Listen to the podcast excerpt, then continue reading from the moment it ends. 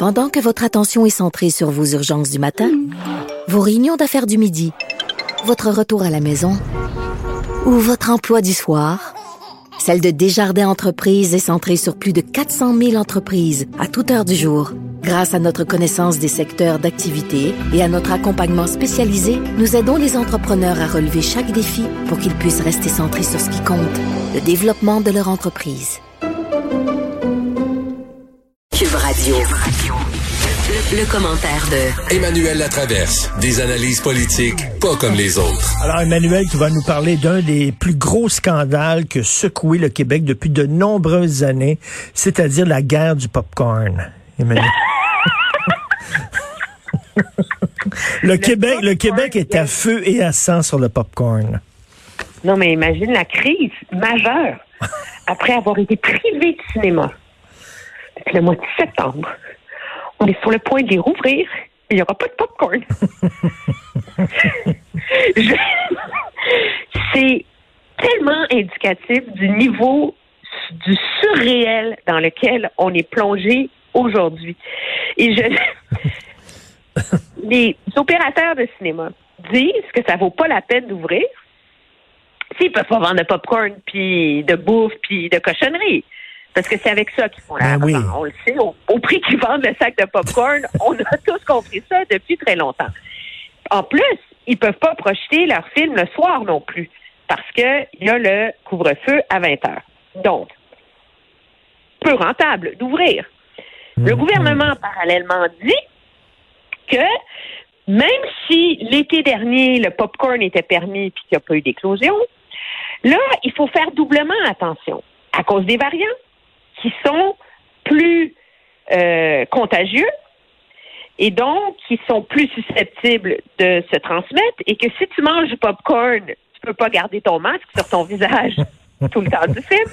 Puis si en plus tu ris ou que tu pleures ou que tu cries d'épouvante, mais là tu projettes encore plus. Alors, man- alors c'est un duel entre le masque et le popcorn. Alors là, M. Legault a dit ce matin qu'il était prêt à compenser potentiellement les opérateurs de salles de cinéma. Alors, vois-tu où on en est rendu pour essayer de permettre un petit bol d'air mental aux gens? On est rendu à faire des moi- contorsions autour du duel popcorn Ben. Emmanuel, je je te suis tout à fait là-dedans et je me dis, là, si vraiment là, le fait là, de lever ton masque et de manger du popcorn peut mettre en danger la santé des gens, c'est qu'on n'était pas prêt pour ouvrir les cinémas d'abord. Si ça tient rien qu'à ça, là, Christy, là. Hein? c'est c'est une façon de voir les choses. Moi, je pense que ça illustre à quel point le gouvernement est conscient du roll-ball des gens, de la fatigue, du poids sur la santé mentale, du besoin de, de s'aérer mentalement, et donc cherche des avenues, mais qui sont rendus tellement pointus que ça, ça tient à peine la route, tu sais. Et le gros problème que ça pose, et là-dessus, les opérateurs de cinéma n'ont pas tort, c'est que si tu interdis le popcorn, les gens vont l'amener de chez eux. De toute façon, moi, je soupçonne que les gens font déjà ça. Ben oui. Puis là, ils vont, ils vont lever leur masque en cachette pour manger leur popcorn et que là, ils vont être obligés de surveiller le non-mangeage de popcorn pour le respect du masque. Moi, c'est-tu, là? Faut attendre avant d'aller au cinéma. Oui, ça, ça, ça, ça- Puis tu sais pourquoi on pourrait pas aller voir un, un gars sur une scène qui raconte des blagues dans un micro, là, tu sais, je, je reviens là-dessus. Eh ben, parce qu'ils projettent. Ben, c'est le même principe, mais regarde, moi je pense que la, la, la logique théâtre, humour, etc. versus cinéma, c'est que le cinéma, le but, c'est d'amener les enfants au cinéma.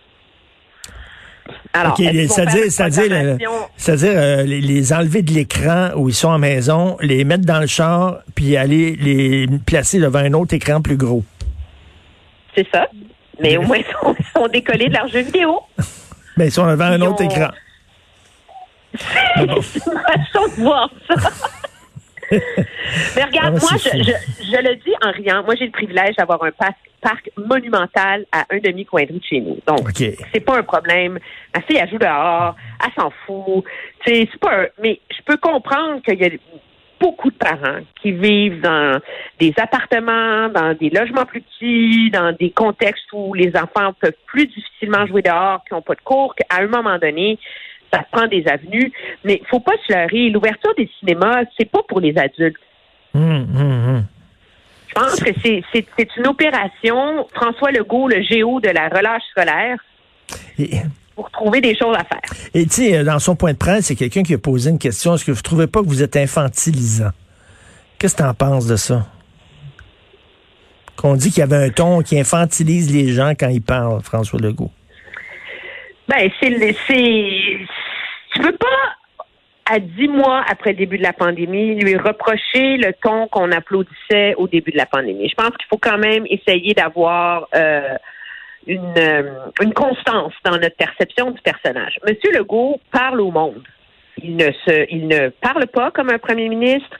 Il ne Mm, discourt mm. pas comme un premier ministre. Euh, il fait comme le, tu sais, le père de famille assis à table le dimanche soir.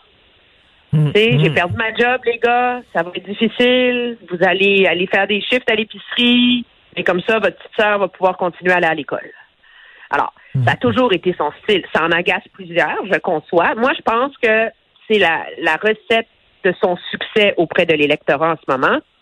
Ce qui est infantilisant, moi, le, le, le reproche que j'ai à faire, c'est ce qu'on a mis sous la loupe du manque de transparence, là, mais qui est plus largement, le, moi, je dirais le manque de précision sur le pourquoi, hum. du comment.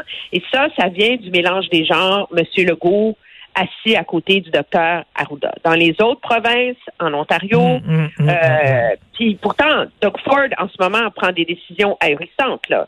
Je veux dire, il est en train de rouvrir l'économie en Ontario.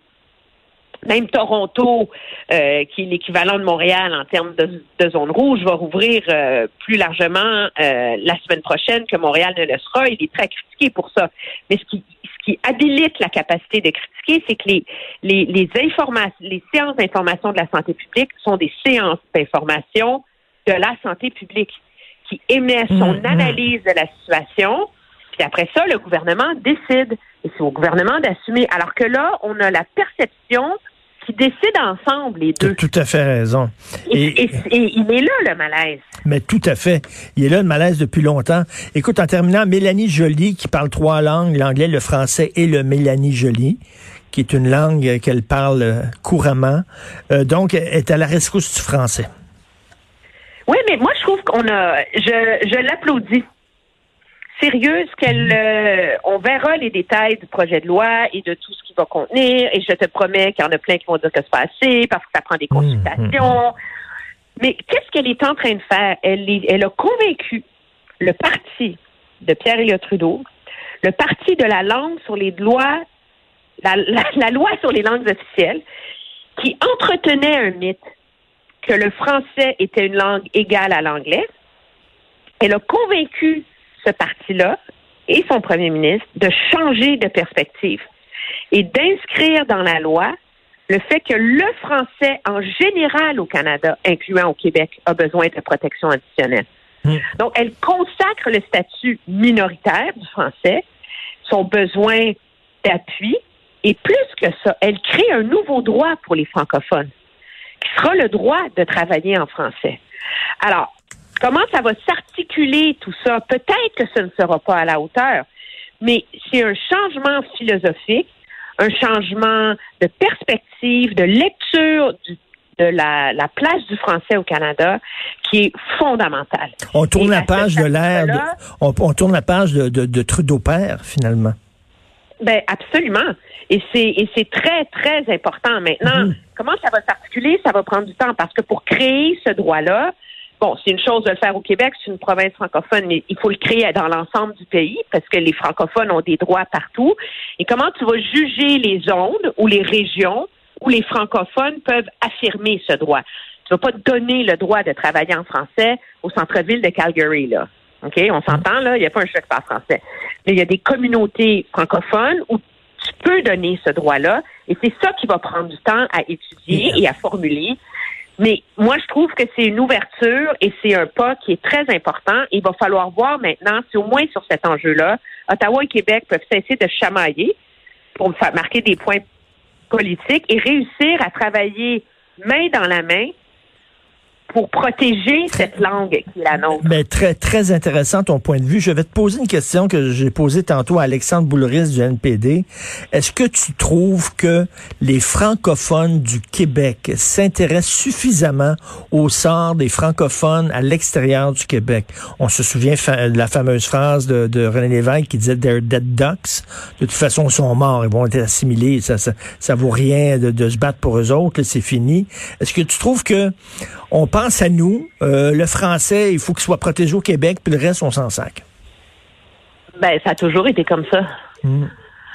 Je veux dire, euh, c'est malheureux, là, mais c'est la façon, euh, je veux dire, on, on, on, on, on les aime comme petits frères d'armes, mais je pense pas que si on leur donnait toute la reconnaissance auquel ils ont droit, la, la réalité, c'est que le rayonnement de la culture canadienne française là à l'extérieur du Québec serait beaucoup plus grand ici. Alors Mm. que c'est des c'est des anomalies quand on les voit, quand on les entend, quand on les euh, quand, quand, quand, quand on les découvre. Alors, en effet, c'est un c'est une perspective intéressante qui mérite aussi réflexion. Hum, hum, c'est vrai. Merci beaucoup, Emmanuel, puis euh, bon Ça me fait popcorn. plaisir. Bon Oui. popcorn, salut. salut. Moi, je suis tellement content. Je suis écœuré de- des gens qui mangent au cinéma. Ça Ah me non. Hey, commencez à aller au cinéma pour regarder un film, toi, chose. Hey! Pas pour manger des nachos puis parler à ton téléphone puis regarder les. les Non, mais là, les- c'est juste s'ils n'ont pas des demi-poulets. là. Non, non, c'est euh, genre- fini. C'est, tu sais quoi différent? Hier, je t'entendais, puis tu disais, ah, le, le théâtre, le cinéma, le théâtre. La différence, là, c'est qu'au cinéma, il n'y a pas de postillon. Non, puis quand le film est plate, tu peux te lever puis sacrer ton camp. Ah, Difficile je- de faire ça Ah, devant, fais, moi. devant du monde, Ah, fais pièce de théâtre. Ah oui. Quand je taboute ou je m'endors. Je pique un somme, puis on n'en parle plus. Écoute, tellement, là, à un moment donné, moi, je trouverais que ça a l'air que ça a changé, mais le théâtre Jean Duceppe, là, ça criait beaucoup. Moi, j'ai ça en tant que crier. J'ai ça, ça, c'est depuis que je suis petit, là. Si tu veux, si tu veux que je m'en aille, crie après moi. Là, je m'en vais. Je m'obstine même pas, je, je peux pas, j'ai ça. Et à un moment donné, ça criait, là. Et c'était une pièce que j'ai vue sur Broadway aussi, où on la jouait en dessous du criage. C'était vraiment plus intéressant. Bref, là, je m'endors. La comme deux semaines après, on va à New York, on passe les douanes. Le douanier m'arrête, Monsieur Dutrisac, vous étiez à la pièce de Jean Duceppe. Vous avez claqué un petit sang. Il est assis derrière moi. c'est très drôle, c'est très sympathique. Donc, euh, ça ressemble à ça. Tu vois? Écoute, a un, un moment donné, Ouais. je, je suis parti euh, pendant une pièce de théâtre. Je me suis levé puis je suis parti. Et l'auteur me vu partir. OK? C'était qui? Avec ma blonde, je sais pas. Allez! Et à un moment donné, j'étais au restaurant, puis il était à côté, puis il se lève pour s'en aller, puis il part devant ma table, puis il dit J'espère que ça te fait rien que je parte pendant ton repas. Comme ping Il m'a donné un petit coup de pied chenolles. Ben, euh, non, tu peux partir, m'en sac. Que ça, qu'est-ce que ça? Il l'avait pas pris. Non, mais c'était quoi la pièce? Une pièce. Avec du monde. Ben, c'est vrai. Moi, j'ai ça, là, quand ça parle même. Oh! Alors, ça crie, là. Ça- quand ça crie. C'est, tu sais quoi mon truc, moi, pour ça? Il est là, c'est là où je, je, je suis un snoro. C'est que, d'abord, je paye mes billets. J'insiste pour payer les billets. Puis je paye des billets. Et si on m'offre des billets, Ah, c'est pour ça s'il va jamais. c'est pour ça que j'y vais pas. Non, mais si- les rares fois où j'ai pris des billets gratuits, j'ai toujours demandé au bout d'une allée. Pour deux raisons. D'abord, ceux qui payent méritent les meilleurs billets, puis euh, les meilleurs sièges, et, et, et ceux à Gré-Doncan, ça paraît pas. Au bout de la... Ouais. Leçon de vie. C'est vrai. Même ça marche? Puis sincèrement, moi je crois à ça. Là. Sais-tu quoi? J'avais vu Springsteen à la Place des Arts. Tu sais, à l'époque de voir, tu te souviens, là, il était venu à un spectacle solo. Oui, puis oui, oui. Toi puis Laurent Saunier, vous étiez en maudit contre moi parce que j'avais pogné des billets au téléphone. Ben oui, c'est un spectacle euh, Tout ça, acoustique. tout ça, acoustique, il avait fait Born in the USA acoustique, c'est extraordinaire. Et là, tu voyais la gang de têteux, les critiques, tu sais, les critiques, là, les critiques qui payent jamais pour rien, puis qui chignent sur tout, là, ils étaient assis en première rangée. Puis je m'étais dit, moi, jamais je vais faire ça. Quand j'ai des billets, là, je vais demander au balcon ou sur le bas, sur le bout d'une allée. Puis les gens qui payent, là, méritent les meilleurs sièges.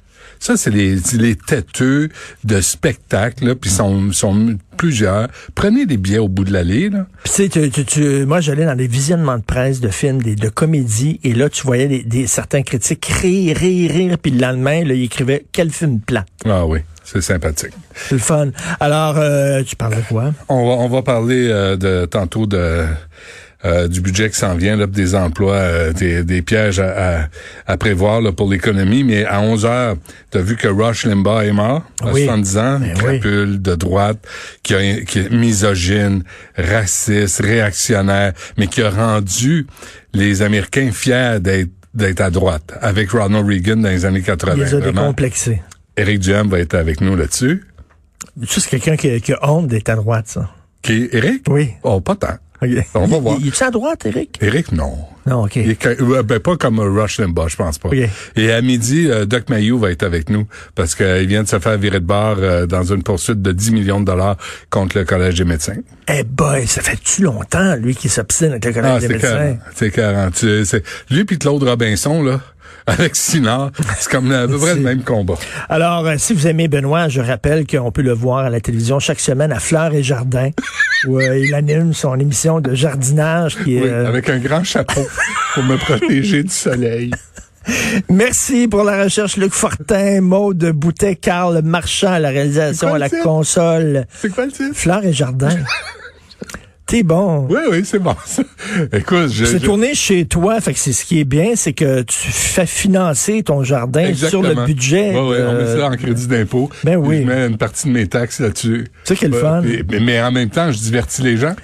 Il y avait un cinéaste québécois, Oui. OK, qui avait une maison dans l'Estrie, puis sa maison était vieille, puis avait besoin de rénovation. C'est Oui. ce qu'il a fait? Il a fait un film. Il a, il a- il a écrit un film. Pierrot, la Rose et la Luce. Il écrit un film. C'était trois personnages qui rénovaient une maison. Un film de fiction. C'était sa maison. Il a fait rénover sa maison. C'est le budget du film. C'est génial. Tu sais que ma, les, les émissions de rénovation de maison, c'est ma pornographie, hein. T'aimes ça? Ah, j'adore ça. Moi, j'ai, je suis abonné, j'ai tous les postes, euh, je regarde ça. Bon, ben, s'il y a quelqu'un qui nous écoute, un producteur, un diffuseur, là, euh, moi, je veux le voir à quatre pattes en train de faire des planchers avec la craque qui dépense. J'ai hâte de voir ça à la télévision, HD. Tu l'as déjà vu, ma En craque. 4K. Tu verras rien de neuf. Elle est spectaculaire. Elle a juste vieilli. C'est une des plus belles choses que j'ai vues dans ma vie avec le Grand Canyon. Merci à la console et à la réalisation Jean-François Roy- euh, et Sébastien Laperrière, le gars de Trois-Rivières. Et on se parle demain à 8 heures. On écoute Benoît.